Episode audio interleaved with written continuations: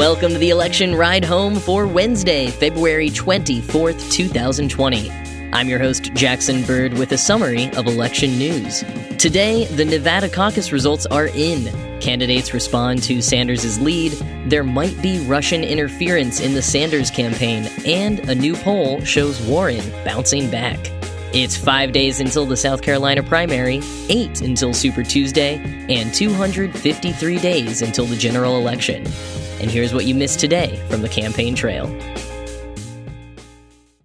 With 96% of precincts reporting, it is official that Senator Bernie Sanders has won the Nevada caucus. Jon Ralston of the Nevada Independent posted the final numbers to Twitter this morning, and they are as follows Sanders 46.8%, Biden 20.4%, Buttigieg 13.9%, Warren 9.8%, Steyer 4.6%, and Klobuchar 4.2%. With 46.8%, Senator Sanders won more support than the next three candidates combined. And you likely heard throughout the weekend, starting as early as Saturday afternoon, that he was predicted to win. The Intelligencer reports that according to entrance polls, Sanders was, quote, carrying every age category other than seniors, who favor that other late septuagenarian Joe Biden, while winning over half of Latinos, nearly half of self identified independents, and running second to Biden among African Americans. The Intelligencer continues, Despite a much publicized flap with the state's largest and most powerful union, the Culinary Workers Union, Sanders also carried the union household vote handedly and conspicuously won several Las Vegas Strip precincts catering to the culinary's membership. End quote. Biden's team is feeling pretty good about their far second place win. Campaign manager Greg Schultz pointed out all of Biden's demographic wins African Americans, voters over 65, and people who oppose Medicare for all, and said on Twitter Saturday, quote, Make no mistake, the Biden comeback starts tonight in Nevada. Biden's team, of course, has been putting most of their eggs into the South Carolina basket, so despite losing to Sanders by 26 points, this second place win does tee him up decently for the South Carolina primary on Saturday. Pete Buttigieg's campaign, meanwhile, has called the whole caucus into question. According to the Nevada Independent, the campaign sent a letter to the Nevada State Democratic Party just before midnight on Saturday, quote, alleging numerous errors in how early vote totals were folded into the caucus day process. The campaign is asking the party to provide early vote and in person vote totals by precinct, correct any early vote and second alignment errors identified by campaigns, and explain other anomalies in the data before releasing any final caucus results. End quote. At the time of the letter, with about half of precincts reporting, Buttigieg was in a close second with Biden, so they sought clarification on, quote, irregularities and a number of unresolved questions we have raised with the Nevada Democratic Party. The Nevada Democratic spokeswoman Molly Forgey said in a statement Sunday morning, we never indicated we would release a separate breakdown of early vote and in person attendees by precinct and will not change our reporting process now. As laid out in our recent guidance, there is a formal method for requesting a change of results. End quote.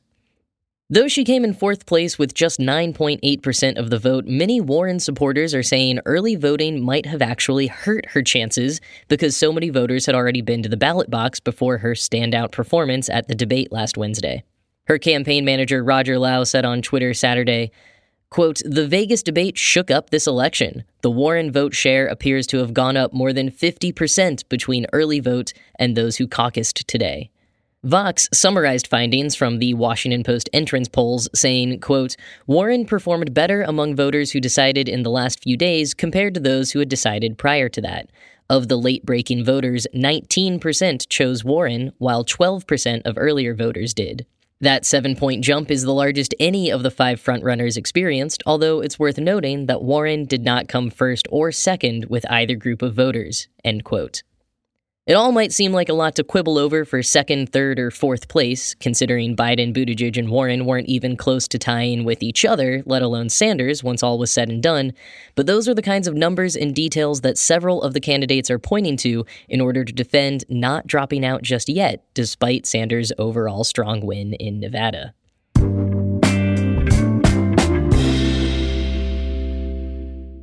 Does all this mean the competition is over and the nomination belongs to Bernie Sanders? Well, we're only three states in, and depending on how you split hairs, he's either won all three or won two and tied one. While it's still early days, it is a strong start for sure, and one that seems to have taken some folks by surprise. Here's how the other candidates, as well as some pundits, are reacting. Writing for The Intelligencer, Gabriel Debenedetti says Given the general agreement among anti Sanders moderates that the field needs to shrink, why won't anyone drop out? To start, Debenedetti says, none of the candidates want to get out before any of their peers if they can still conceive of some slither of a path to victory. No one apart from Sanders has an especially convincing case to make about what his or her victory would look like, and each camp acknowledges that the party isn't split into clear pro and anti Sanders lanes like many pundits imagine. After all, the Vermont senator is widely popular in the party, so he would likely continue to pick up a substantial share of support from any candidates who stepped aside. Still, all the campaigns are convinced they are the one that's best positioned to take Sanders on one on one. End quote. Democratic strategist Addisu Demissie told The Intelligencer, I do think there's a difference between winning 35% of the delegates and winning 45% of the delegates, and that's basically where we're at right now. Is there going to be someone like Obama was in 08, not a majority, but so clearly ahead that it's a foregone conclusion? Or a muddle in the delegates like the state results? Debenedetti continues No candidate is publicly admitting that they're hoping for a muddle. Each still professes to see a path to victory. But some candidates' aides are still wondering, under their breath, whether they should be actively preparing to compete on the second ballot at the convention in Milwaukee. A second ballot could occur if Sanders' final delegate total is too small to carry him to the nomination on the first ballot. Bloomberg's aides have quietly started wooing elected officials and other superdelegates with this specific scenario explicitly in mind. End quote. While many of the candidates might have been privately considering the possibility of Sanders building up a powerful plurality for a while, his success this weekend in Nevada seems to have blindsided a number of moderate Democrats and pundits. Matt Bennett of the center left group Third Way told Politico In 30 plus years of politics, I've never seen this level of doom. I've never had a day with so many people texting, emailing, calling me with so much doom and gloom adding that he believes a Sanders primary win would seal Donald Trump's reelection. Quoting Politico, it was not just Sanders' victory, but the lopsidedness of the outcome that struck fear into moderate Democrats. In one day, Sanders proved that he could broaden his coalition beyond the narrow base that many assumed his limit would appeal. End quote. Meanwhile, over on MSNBC, coverage of the Nevada caucuses was sprinkled with shock and dismay at Sanders' lead. Quoting Business Insider, Host Chris Matthews on Saturday compared Sanders' win in Nevada to Nazi Germany gaining control of France during World War II. Matthews described the Vermont lawmakers' expected win and step towards the party's nomination as something of a catastrophe for the Democratic Party. Matthews even argued moderate Democrats may rather see President Donald Trump win a second term than vote for Sanders. James Carville weighed in later on in the coverage, quote, "This thing is going very well for Vladimir Putin right now." Other hosts piled on throughout the coverage with less extreme but still shocked commentary. Many viewers, both Sanders supporters and not, were taken aback by both the host's surprise at Sanders' lead and their seemingly hyperbolic reactions. Ryan Grim of The Intercept summed it up dryly on Twitter, saying, MSNBC is going to be must watch TV the next few weeks. It seems like anyone, MSNBC anchors, pundits, or the general public who was hoping for a different outcome in Nevada, is feeling the pressure mounting. Most of the candidates, however, do remain optimistic, and we'll look more concretely at their prospects in South Carolina as the week goes on.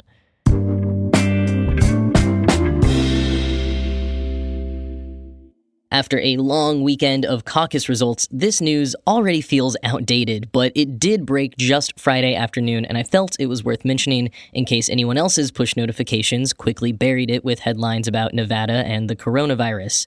On Friday afternoon, the Washington Post broke the news that U.S. officials have briefed Senator Bernie Sanders on attempts by Russia to interfere with his campaign. Writes the Washington Post The disclosure of Russian assistance to Sanders follows a briefing to lawmakers last week in which a senior intelligence official said that Russia wants to see Trump reelected, viewing his administration as more favorable to the Kremlin's interests, according to people who were briefed on the comments. In that closed hearing for the House Intelligence Committee, lawmakers were also told that Sanders had been informed about Russia's interference. The prospect of two rival campaigns both receiving help from Moscow appears to reflect what intelligence officials have previously described as Russia's broader interest in sowing division in the United States and uncertainty about the validity of American elections. End quote.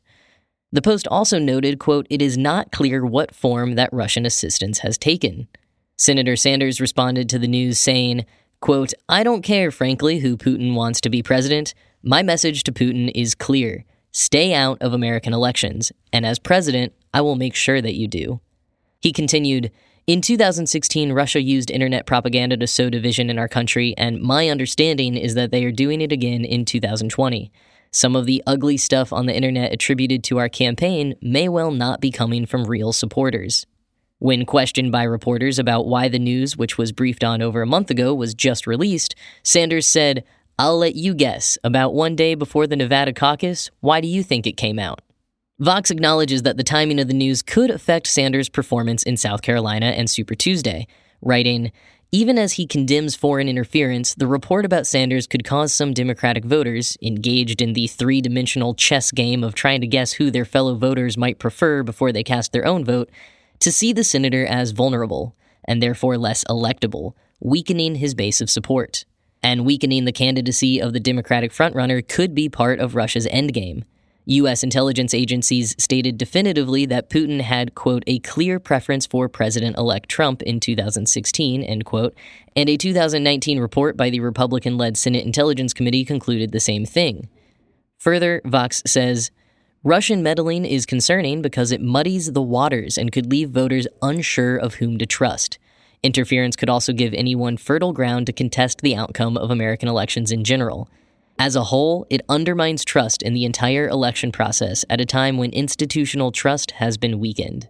David E. Sanger writes in the New York Times If you are trying to sow chaos in a vitriolic election, Mr. Putin can hardly hope for better than a face off between an incumbent with a history of race baiting who is shouting America first at rallies while suggesting that the coming election is rigged and a Democratic socialist from Vermont advocating a drastic expansion of taxes and government programs like Medicare. Victoria Nuland, speaking to the Times, summed it up any figures that radicalize politics and do harm to center views and unity in the United States are good for Putin's Russia. End quote. I'll end this by throwing a bit of cold water on the whole situation. From the New York Times, quote, The intelligence reports provided to the House Intelligence Committee may make the American understanding of Mr. Putin's plans sound more certain than they really are, according to intelligence officials who contributed to the assessment. Those officials caution that such reports are as much art as science, a mixture of informants, intercepted conversations, and intuition. Intelligence is hardly a perfect process. End quote. If you really want to get into the weeds on this, however, and also get refreshed on what happened with interference before and since the 2016 election, I do recommend reading David E. Sanger's full analysis in the New York Times called Same Goal, Different Playbook Why Russia Would Support Trump and Sanders. Link in the show notes.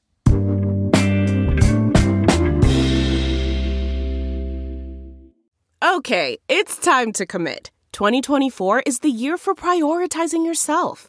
Begin your new smile journey with Byte, and you could start seeing results in just two to three weeks.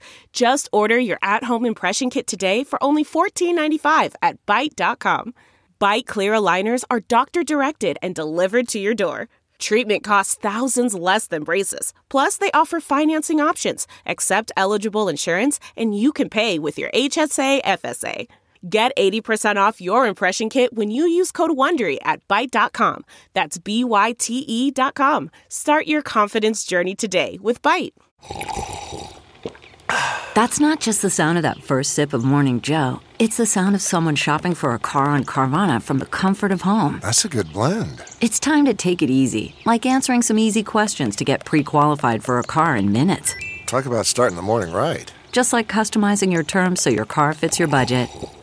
Mm-mm-mm. Visit Carvana.com or download the app to experience car shopping the way it should be convenient, comfortable.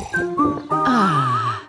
There was a new national poll from CBS and YouGov out yesterday that has Senator Elizabeth Warren jumping all the way to second place, no doubt in part due to her fiery debate performance last Wednesday.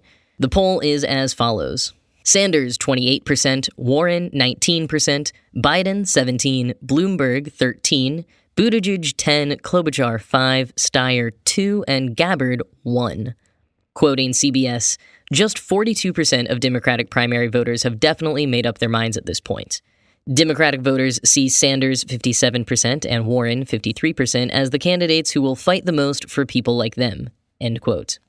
An interesting finding on the progressive versus moderate Democrat issue, quoting CBS News, 54% want the party to advance a more progressive agenda than the country had under President Obama, while 46% favor a return to the way it was before Mr. Trump took office.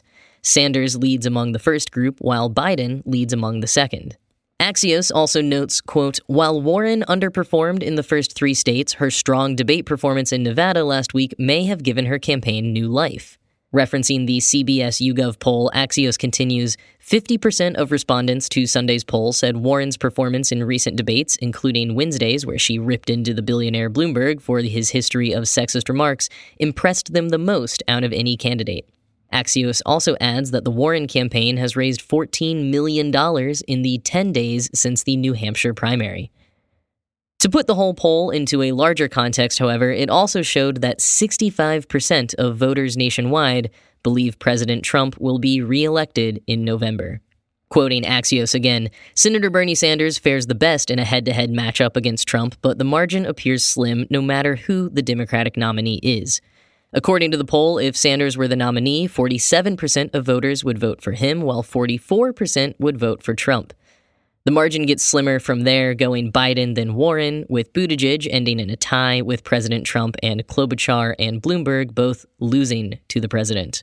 With the last couple of debates having spurred such a change in sentiment and fundraising for a few of the candidates, I'll be curious to see what happens at the debate tomorrow. Yes, tomorrow there is another debate happening already. This one will be tomorrow evening, Tuesday, the 25th at 8 p.m. Eastern. It's hosted by CBS News and the Congressional Black Caucus Institute in partnership with Twitter.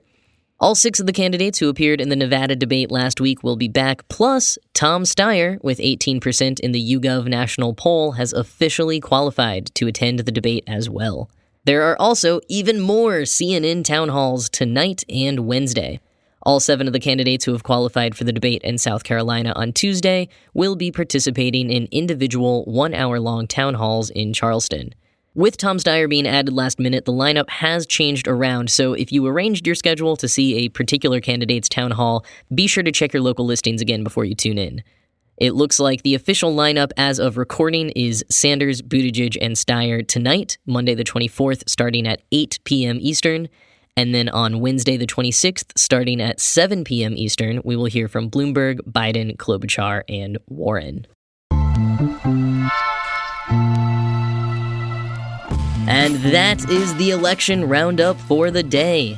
As Glenn said on Friday, he has had to move on to other obligations, so I will be taking over. Huge thanks to the very talented Chris Higgins and Glenn Fleishman who stewarded the podcast so well. I am totally thrilled to be joining the crew and keeping all of you up to date on election news. You can find Election Ride Home on Twitter at Election Podcast or on Facebook at facebook.com slash election ride home. Thank you all so much for listening and have a great rest of your day.